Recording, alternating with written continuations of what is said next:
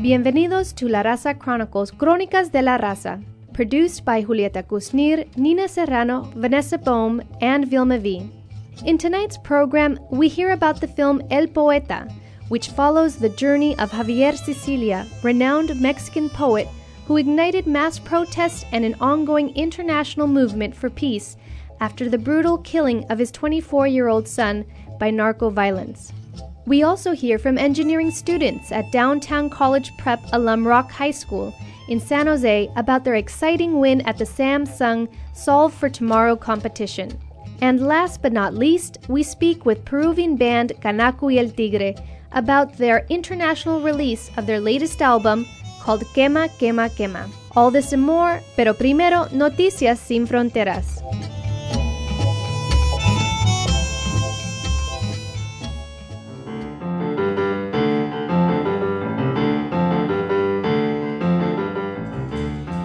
Buenas noches. This is Vylma V with Noticias Sin Fronteras news headlines without borders from America Latina for the week ending April 26. Guatemala. Over the weekend, tens of thousands of Guatemalans took to the streets of the capital, Guatemala City, to demand the resignation of President Otto Perez Molina and Vice President Roxana Baldetti. The protests were held after an investigation by the International Commission Against Impunity in Guatemala. The investigation uncovered a $130 million corruption scandal involving a number of high level public servants. One of the accused is Baldetti's personal secretary, Juan Carlos Monzon. Monzon remains a fugitive in Honduras after an international arrest warrant was issued for him last week. The scandal, which is known as La Linea throughout the country, also involves top officials from the Superintendent of Tax Administration in Guatemala. More demonstrations were planned for this week. Chile. The Calbuco volcano, located in southern Chile, erupted twice last week, forcing the evacuation of over 6,000 people.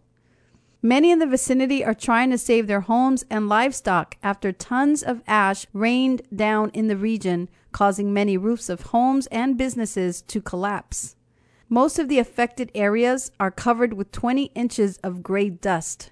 The second eruption resulted in a plume of ash that rose 12 miles into the air, disrupting some air travel. Soldiers have been deployed to help with the cleanup. The Chilean government also announced that it would provide aid to cover some of the financial losses incurred by those living in the affected areas, particularly in the town of Ensenada near the volcano. El Papa.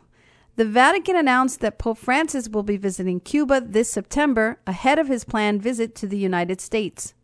Pope Francis has been credited with assisting in last December's diplomatic thaw between Cuba and the U.S. Pope Francis will be the third pope to visit the island. Pope John Paul visited in 1998 and Pope Benedict in 2012. Cuban Foreign Minister Bruno Rodriguez said, quote, he will receive the warmest hospitality of the Cuban people. Pope Francis has written a book about Cuba and visited the country during Pope Benedict's visit. After Cuba, the Pope will travel to the U.S., where he will journey to Washington, New York, and Philadelphia. While in the U.S., the Pope is expected to address the United Nations and a joint session of the U.S. Congress. Mexico. This past Sunday was the seventh month anniversary of the disappearance and likely massacre of 43 male students from the state of Guerrero. Protests took place in Mexico City and in Guerrero. Pro government groups blocked the road into Chilpancingo, Guerrero's largest city, but no violence was reported. In New York City, hundreds of people marched in solidarity with the Mexican people to the headquarters of the United Nations demanding international action. In Mexico City, a giant red number 43 with a plus sign was erected as a monument to the missing students and the thousands more who have been victims of forced disappearances in Mexico. A music festival was also held in the capital in conjunction with the anniversary. Mexican bands such as Molotov and Kinky were joined by the Puerto Rican band Calle Trece in urging their fans to keep the struggle for justice for Ayotzinapa alive. Argentina. Last week, Russian President Vladimir Putin and Argentine President Cristina Fernandez de Kirchner announced a quote comprehensive strategic partnership following talks in Moscow. the leaders signed a series of agreements on defense, economics, and energy cooperation, which includes Russian investment in a hydroelectric plant near the Neuquén River and a new nuclear reactor at Argentina's Atucha 3 nuclear power plant. Argentina has been looking for foreign investment since battling a U.S. hedge fund over the restructuring of its defaulted debt. Putin said that the proposed projects would bring, quote, the latest Russian technology to Argentina. A final deal is expected to be signed by the end of this year. Putin also expressed his support for Argentina in their dispute with the United Kingdom over the Falkland Islands, which are known as Las Malvinas in Argentina.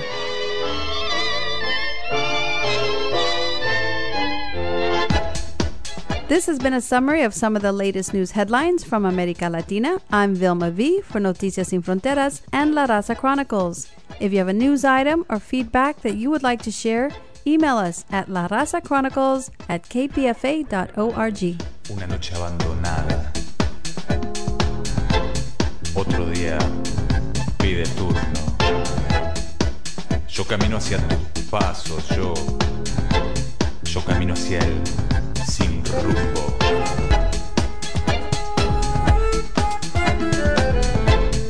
Camino hacia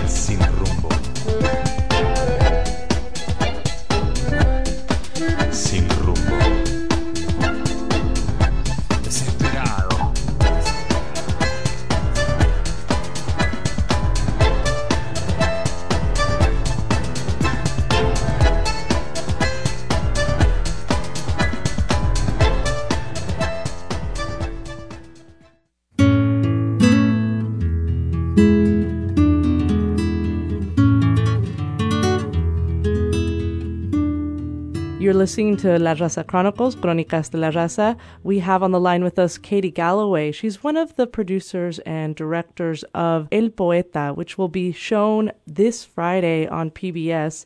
And it is a film that focuses on the story of Javier Sicilia, who lost his son to some of the violence happening in Mexico now, and he has been incredibly active, highlight all of the lost life and all of the senseless violence in Mexico, and has been really calling for changes in Mexico. Thank you so much, Katie, for joining us. Pleasure to be here.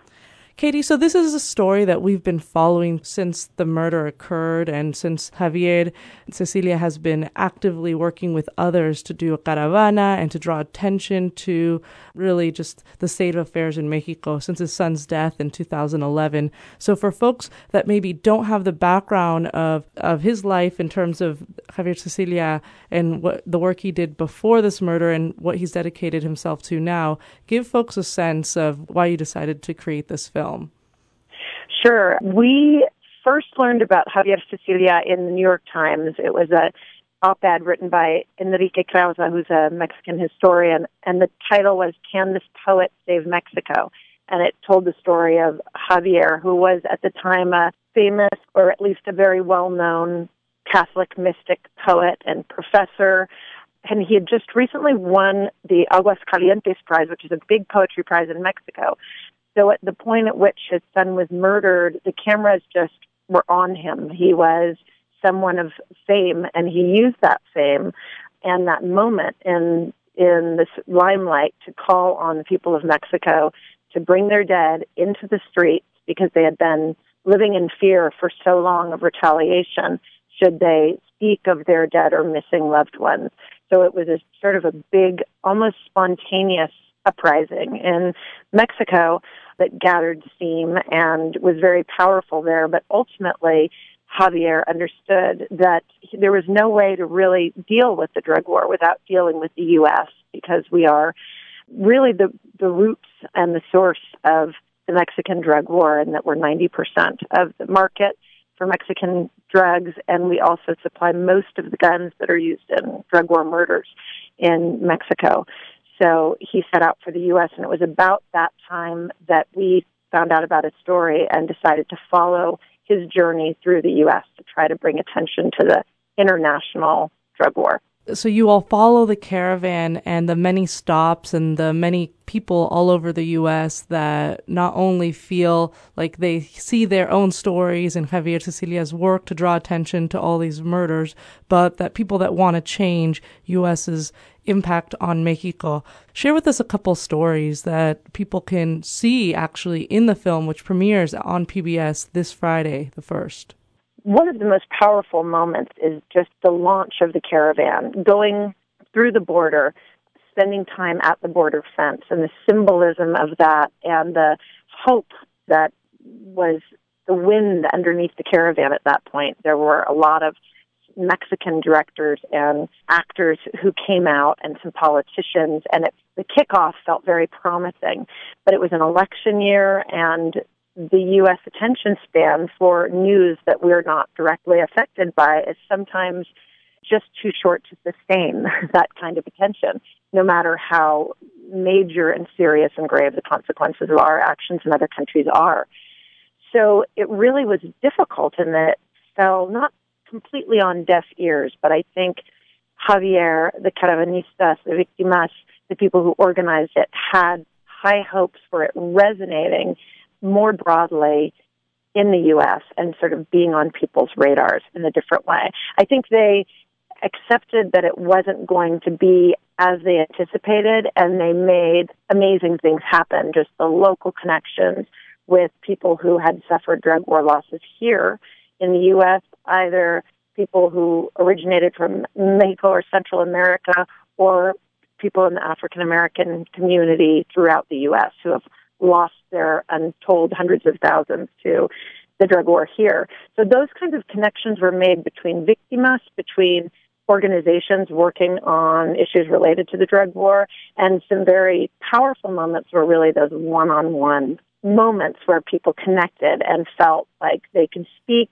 and it would resonate more broadly and, and sort of alleviate some of their own grief and sense of impotence, which is something we heard on both sides of the border what we found out as filmmakers was that what we had anticipated being sort of the framing footage for the film, the journey through the U.S. and we imagined dipping back, turned out that it really wasn't going to hold that. So we wound up working, and this was a, a great collaboration with an organization called Emergencia MX, which is a media collective in Mexico, members of which had been documenting from Javier's first press conference after the death of his son all the way through the U.S. caravan and beyond. So we were very lucky to have been able to collaborate with Emergencia MX and owe them a great deal. That's the voice of Katie Galloway of Loteria Films. She produced this film with Kelly Duane de la Vega. The film El Poeta premieres this Friday as part of PBS's Voces series. And it really speaks of this incredible turning point that, well, we all hope it's a turning point. You know, I'm Mexican. We all hear the stories of our family back home of just the fear and the, the sense of despair and really the desire for hope. And this really captures a moment of hope. As you say, there's been over hundreds of thousands of deads and missing people since 2006. So people who watch this film, which really tells a story that, like you said, we don't hear enough about here in the United States. What are some of the things that you hope people leave with a better understanding in terms of this current crisis in Mexico and the relationship between the U.S. and Mexico? Well, I really hope that we have managed to tell a story to the nation that so needs to be heard and received. One of the things that appealed to us about the story from the beginning was that it was such a different frame on the Mexican drug war. There has been so much horror and so much gore and so much incredible, excruciating pain and loss. And that story needs to be told, and people need to see it and know about it. But it's also sort of two dimensional, and it doesn't fully honor Mexico's rich traditions and past and doesn't bring some of the beauty and the poetry and the depth of Mexican history and culture into the story. So through Javier, we were able to really channel a lot of what's so rich and so full of life and full of hope and full of poetry about Mexico. In the movement, which he calls the poetry of protest, we see incredible bonds of community and transcending pain that is almost impossible to imagine. But we also, I believe, are bringing a story that audiences around the world can re- relate to and respond to with more sort of philosophical, spiritual, and poetic depth than is normally on offer with stories about drug war. That was something that my uh, friend Bernardo Ruiz, who made the film Reportero, said that Mexico, at least, was just so hungry for. And so I hope that, you know, we've honored the call in that regard and can't wait to hear what Mexican audiences think about the film in addition to audiences in the U.S. In terms of where things are now, I mean, we've, of course, been following the unfolding story of the 43 students and the response and the implications of that following Anabel Hernandez's reporting about the connections between that situation and the highest levels of government. I mean, Javier is this incredible combination of influences. His mother was a, deep devotee of Gandhi. His father was a Catholic mystic poet. He has anarchist influence, Jesuit liberation theological influence, U.S. civil rights struggle.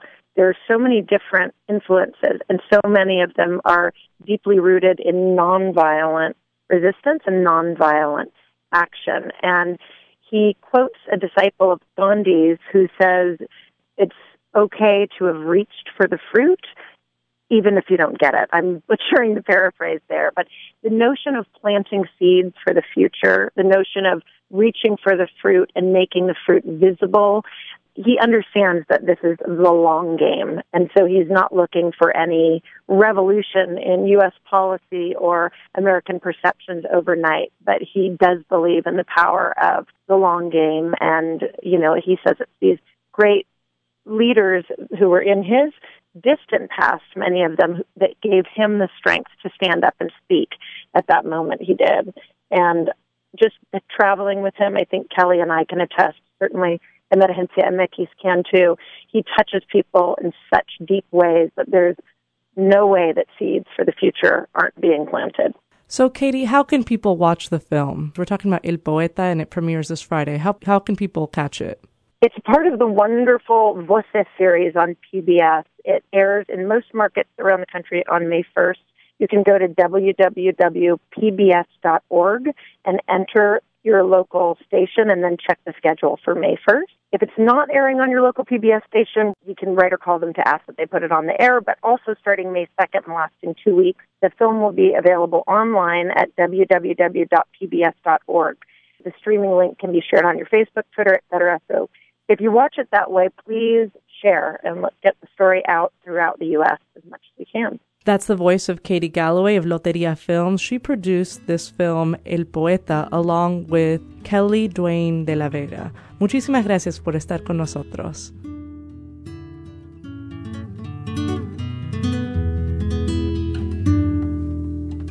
Yo solo soy el poeta que ve los sueños del mundo, quiera y no me comprometa, mi barco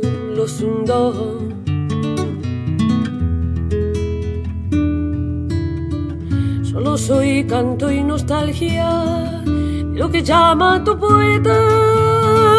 Quiera y no falte la magia para que no caiga muerta.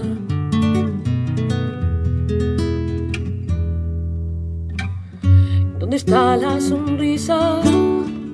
¿Dónde está la ternura aura acaricia?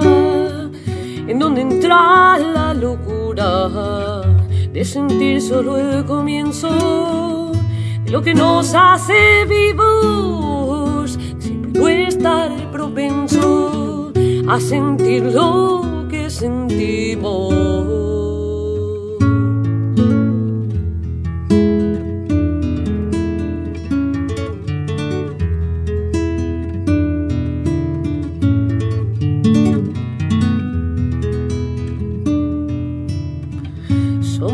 Naturaleza irradia sin maleza que en el silencio nos guía, con el alma por vigía.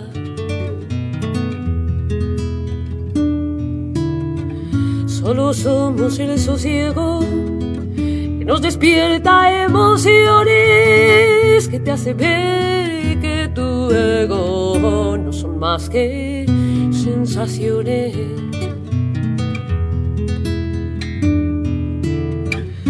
¿Dónde está la sonrisa?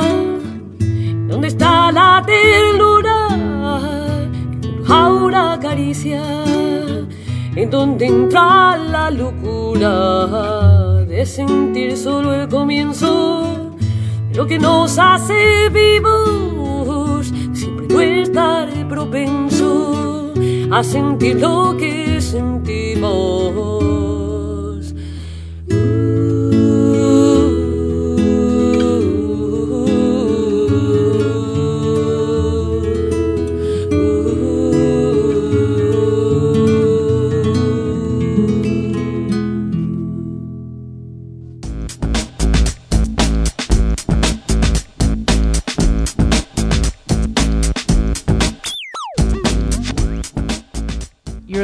To La Raza Chronicles, Crónicas de la Raza. I'm Julieta Kusnir, and today we're lucky to have some folks in the studio that have some exciting news for us.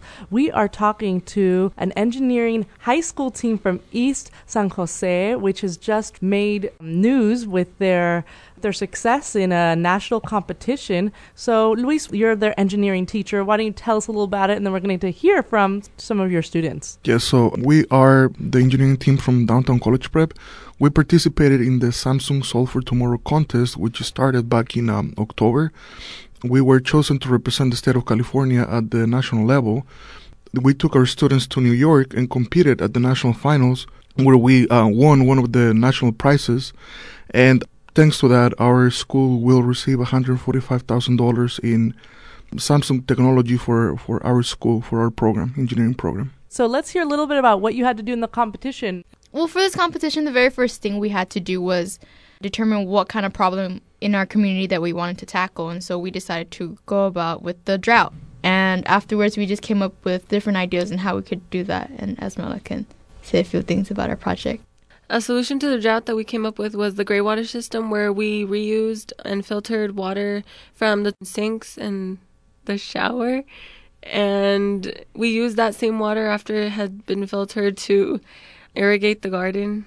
So, you all came up with this idea. How did you implement it? How did you make it a reality? What are the steps you took? Um, well, first we had to like figure out where in the garden would be the best place to fit everything, and we decided maybe like somewhere a little bit close to the house would be good. And that's where we dug a hole. We put in our little filter system, our water collection tank, and we we had some pipes hooked to up to it. And then, unfortunately, due to plumbing permits, we weren't allowed to connect our whole system to the house, but we were able to have uh, a little irrigation system around our teacher's house to irrigate the garden. And then we tested it out a couple times. So tell me more about this process. Both have decided to be part of this engineering team. Tell us what the team is like, you know, about your teammates and kind of what the process has been like. Is this an after school program? Is this an in class program? So, Esmeralda, why don't you tell us a little bit more about it? Well, this was sort of a any type of time type of project because we would work in class after school on weekends for hours and our team um it was really like we really got along so any ideas that anyone brought up we didn't discourage them and we tried to like integrate everyone's idea and form one and so I'm sure you both have learned a lot of skills through this process. So why don't you tell me about how this has kind of influenced the way that you're approaching either future projects or maybe interest in engineering overall? Well, um, so in this project, I was the video producer, and well, I I knew I wanted to do something in the engineering field. I just didn't know what exactly. So when I first took engineering classes, I wanted to be an architectural engineer. But then after going through this whole process and using the computer and learning more about different types of fields, I don't know if I want to be that or a mechanical software engineer. Um, for me, Coming into this project, I wasn't sure if I wanted to be an engineer or not, but doing this project opened my eyes a lot more to like the whole field. It made me a lot more interested in engineering in general, and I probably would be pursuing a career in engineering later on in the future. So, Luis, why don't you give us a breakdown of what's downtown college prep like, and also what does this mean, this win? What are the next steps for the team? Yes, so um, we're a Title One school. We're a charter school in San Jose. Uh, we have about 170 students. Over 90% of our students are Latino. Most of our students qualify for free or reduced lunch. So it's a school that doesn't really have a lot of resources. We started our engineering program just this year, and as part of that, we uh, we decided to enter the competition. Uh, nine of the students in my engineering classes um, joined the the team, the engineering team. Seven of them are, are Latino students. So the the funding that we will receive from uh, from Samsung as um, you know as a consequence of winning the as a benefit of winning the contest it ensures that our program has funding to continue in the future. The school had to make a make a big investment of twenty five thousand dollars that uh, in computers that we really didn't have at the beginning of the year. We kind of owe um, them money, so we're going to be able to repay it, and um, we're going to have some money left in order to invest. Uh, we want to do one-to-one technology um, access, so every student will have a Chromebook. And given that our school is um, it's new, it's its second year, we will have um, incoming freshmen. So our school is going to expand by about 100, 120 students. So we will be able to provide uh, computers for all of those students. So this is um, really big for us in terms of being able to continue the engineering program, push our students to to explore the engineering fields, and also for the permanence of uh, the program at our school. And this group of nine students just had this big win. What are the next steps for them as a team? Something that we have uh, is a working process is um, we want to be uh, an official chapter of the Society of Hispanic Professional Engineers. There there are professional organizations that they're also present on, on, campuses, and they have what they call their junior chapters. So their junior chapters are established at different high schools. So we started the process. We're talking with uh, some of the people at the local professional chapter, and we would like to be recognized. So that's something to work on.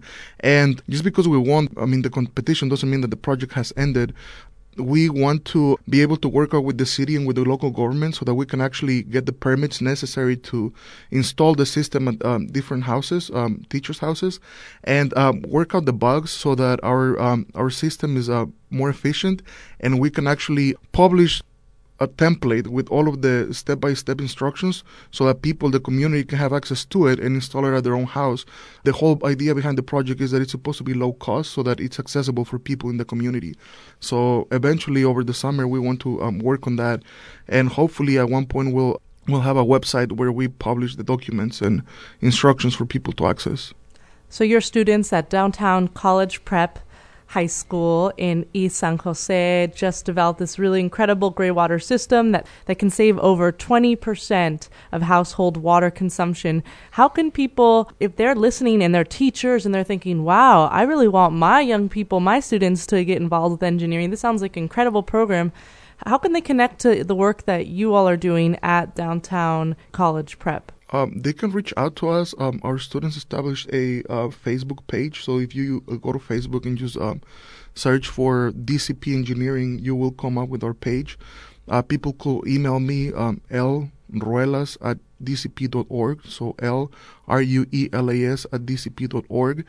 And um, there are, uh, you know, a lot of resources. Um, the program that we started at our school with our engineering classes is called Project Lead the Way. So we're a Project Lead the Way school, and it's a new program. I mean, we're trying to uh, do as best as we can with the resources that we have available. Pues muchísimas gracias. Thank you three for coming to visit and get, telling us about this exciting program. And felicitaciones, congratulations on this big win, and congratulations to your school. Thank you for having us.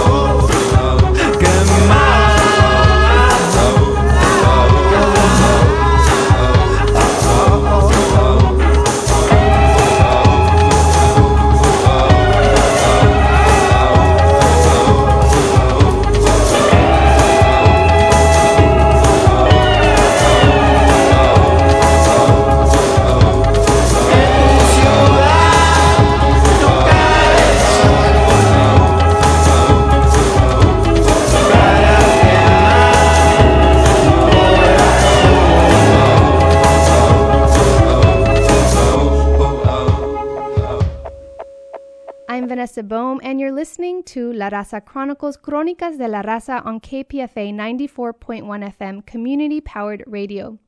Well, you were just listening to the song Quema, Quema, Quema by the Peruvian band Kanaku y el Tigre. We've been playing their music here on La Raza Chronicles since coming across their debut album Caracoles last year. And while the band has been touring and playing in different venues across Latin America, they are now releasing their first international album. That is why we're very excited to be joined on the line by lead singer and member of the band, Nico Saba, who's here to tell us about the release of their latest album. Gracias, Nico, por estar con nosotros y compartir la música de ustedes con nuestro radio escuches. De nada, eh, ¿qué tal, Vanessa? Mira, Nico, you guys are all from Lima, Peru. Tell us a little bit about how the band got started and who are the members of Kanaku y el Tigre. Este, the members of Kanaku y el Tigre are Bruno Bellatin and myself, Rey, and Cuba, and Gisela. It's five of us, and we got together because Bruno and I have been friends from childhood, and we've been playing together and making songs together for 15 years since we were kids, since we were 15. But four years ago, we started up this project, which is called Kanaku y el Tigre. Well, many of our listeners are very familiar with lots of different music coming out of Peru, like the Afro Peruvian sounds of the famous Susana Baca, and groups like Nova Lima, which mix traditional Afro Peruvian music with electronic music. But recently, we've been featuring music from Peru that sounds very different, like that of Alejandro y Maria Laura, which I would describe as more singer songwriter like, but also very hard to define. Kanaku y el Tigre has that quality too. It's very hard to say it fits one genre or another. How would you describe your music? I think that it's kind of reinterpretation of a lot of things, both things that are in our unconscious DNA, of things that we listen to when we go out in the street and we walk around, and sometimes they're playing cumbia or they're playing huayno. It's weird because I find that happens to me in Kanaku y el Tigre, and it doesn't happen to me in other bands. Because when I go home, I listen to Kendrick Lamar and Chance the Rapper or whatever I'm listening to lately. But still, I go out in the street and you just listen to a different ecosystem of sounds that you wouldn't listen somewhere else. And that has an effect on the music that we make at the end. Well, I know that some of us have been replaying your album Caracoles on steady rotate, waiting for the band to come out with a new album, and that time has come. Kanaku y el Tigre has finally released its second album called Quema, Quema, Quema through Strut Records and Tiger Milk Records. This must be really exciting for you all. Yes, because Kanaku y el Tigre, up to just recently, has been working as a local Peruvian band. So there's a lot of people that don't know we exist yet. yeah, I'm very glad to let you guys know that La Raza Chronicles listeners have been privileged to hear your music because we've been playing it for the last year. Oh, really? You've been playing the first album? Yes, we have. Oh, that's that's great because then you're gonna listen to the second album. You're gonna see a difference of evolution. Some things that are from the first album still there, and a lot of things are gone, and then new things and reinterpretations of the old things. Well, why don't we take a listen to a track off your new album, Quema, Quema, Quema, entitled Si Te Mueres Mañana, which is Kanaku y el Tigre's first international single debut.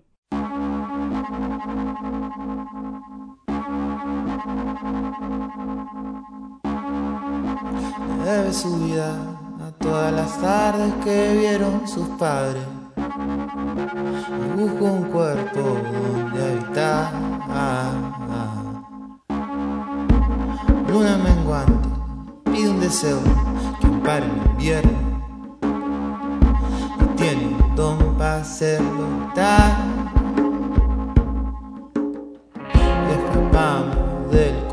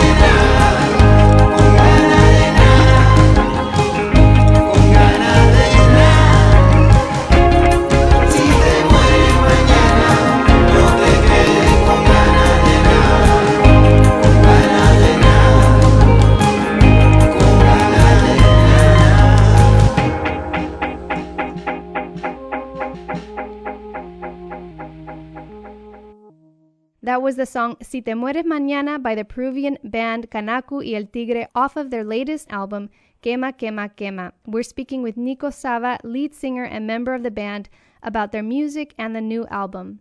Well, I really personally love that song, and it has a great video that goes along with it that was recently released as part of your international single debut. We'll post it on La Raza Chronicles Facebook page.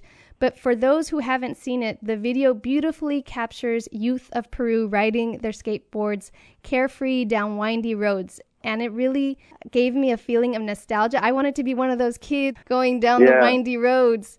When we shot that video, Victor Checa is the director of the video. He came up with the idea for the video um, because I was in Alto Peru, which is like this area of Chorrillos, which is a neighborhood in Lima.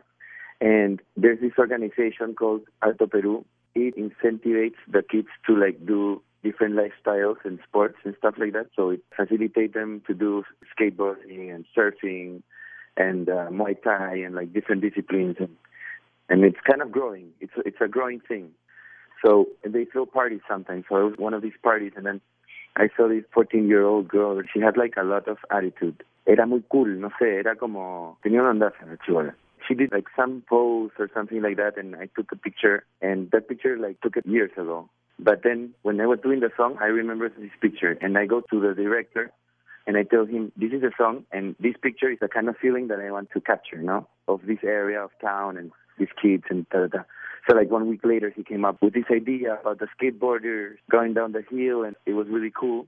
So it was my 30th birthday, and I decided to. I used to skateboard when I was younger, and uh, I decided to give myself a skateboard for my birthday, and I started skateboarding, and then I I fell. Ouch. a, few, a few times and see I fell a few times and then I realized that I wasn't that young anymore. It was like kind of like an epiphany because the skateboard and like the song I also felt like I wanted to be one of the kids in the video. That's why I thought about this because you said that you wanted to be one of the kids on the video, you know? Yeah, and the main verse is Si te mueres mañana, no te quedas con ganas de nada, which translates loosely sí. into if you die tomorrow, don't die with regrets or having wanting to have done things. Yeah, more than regret. That's just the hard thing translating that phrase because it's not about regrets. It's about not regretting the things that you did anyways. Even if it's something like really, really, really small, like cruising down the hill with a skateboard. Not talking about necessarily big things in life, me being a billionaire necessarily. No, it's talking about just anything, really. Anything that's really important to you. Well, in one interview, you mentioned that your latest album being more internal versus your first album being more external. Can you explain what you mean by this? I think you talked a little bit about it earlier, but maybe you can elaborate.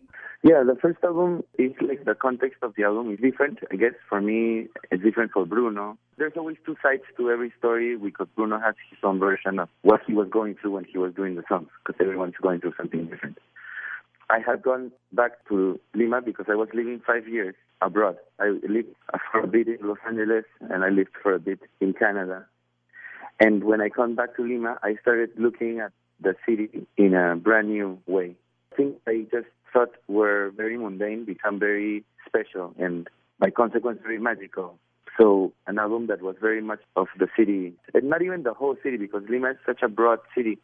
And this album now is very different because obviously that started to be a novelty and some years passed and I think that we were just going through like a different emotional stage at that moment. So it's, a, it's an album that talks about um, that phrase, no? About living life very intensely, no? Well, let's take a listen to another song from your new album, Quema, Quema, Quema.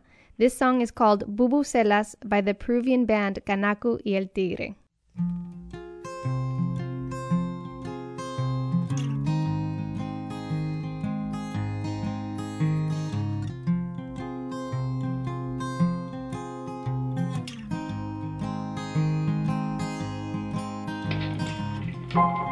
Todos dicen que no estás.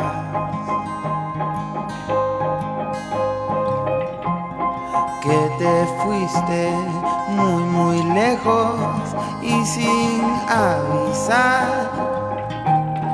Y ahora quién te encontrará.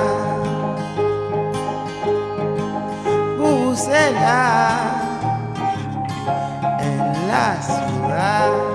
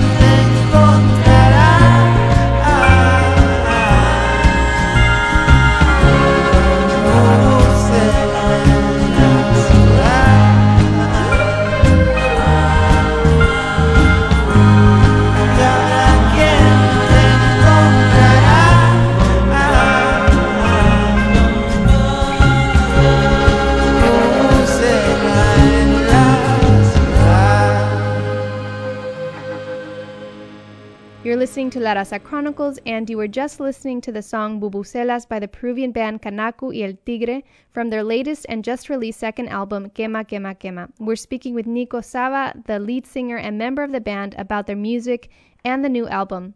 Well, it seems like there's just a lot of great music being created and produced in Peru right now. Certainly, yourselves, along with Alejandro y Maria Laura, and many others, are part of this. What can you say about the music scene in Peru as a musical artist based out of Lima?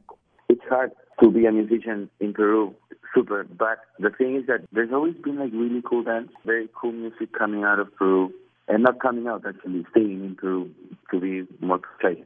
For some reason it doesn't really come out that often. It should though, because there's a lot of music here and that I think it hasn't been covered yet. Now that we've had a chance to listen to the music of Kanaku y El Tigre, I'm sure our listeners are excited to hear more and find out more about the band. What is the best way for our listeners to get a hold of your music and information if they want to follow the band? The album is going to be available online in iTunes. Get the music from Kanaku. You have to go to www.kanakuyeltigre.com. Uh, that's two Ks. And also, like, the first album is available on iTunes and it's available online in different online stores. And you can also check us out on Facebook. Pues muchísimas gracias, Nico Saba, for taking the time to speak with us all the way from Lima, Peru, about Kanaku y El Tigre's soon to be released album, Quema, Quema, Quema. I have no doubt that it will be a great success and that we will be hearing a lot more of the band here in the U.S. and outside of Latin America. We'd love to have you on again in the future and hopefully for an in studio performance. Yes, that would be great. It was very nice to be on the show.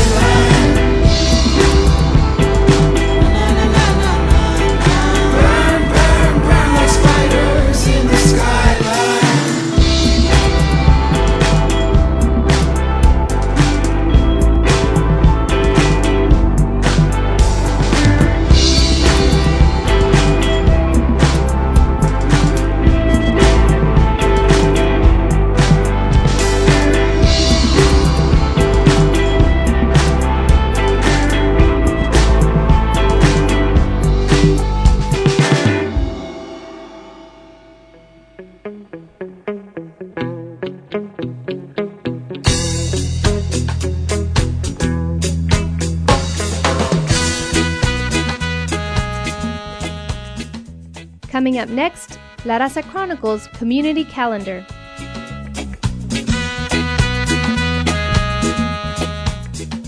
On Friday, May 1st, join the International Workers' Day Regional Festival and March.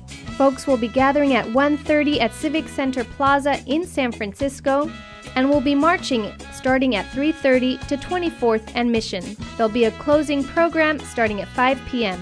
Again, that's the International Workers' Day Regional Festival and March on Friday, May 1st. Also on Friday, continue your May Day celebrations at Bottom of the Hill where Latino band La Plebe will be playing. The Bottom of the Hill is located in San Francisco. For more information, check out the Bottom of the Hill website. And on Tuesday, May 5th, join Open Mic at the Avenue in San Francisco for the neighborhood poetry reading that aims to maintain and cultivate San Francisco's legacy of poetic expression. The open mic will be featuring poets Susie Huerta and Javier O. Huerta. That's open mic at the Avenue Bar on Tuesday, May 5th. The Avenue Bar is located at 1607 Ocean Avenue in San Francisco. And finally, the city of Berkeley will be honoring Rafael Jesus Gonzalez with a Lifetime Achievement Award Tuesday, May 12th at 7 p.m. at the Berkeley City Council Chambers in Berkeley, located at 2134 Martin Luther King Jr. Way. We here at La Raza Chronicles are very proud that Rafael Jesus Gonzalez will be receiving this very important Lifetime Achievement Award and look forward to seeing him at the event.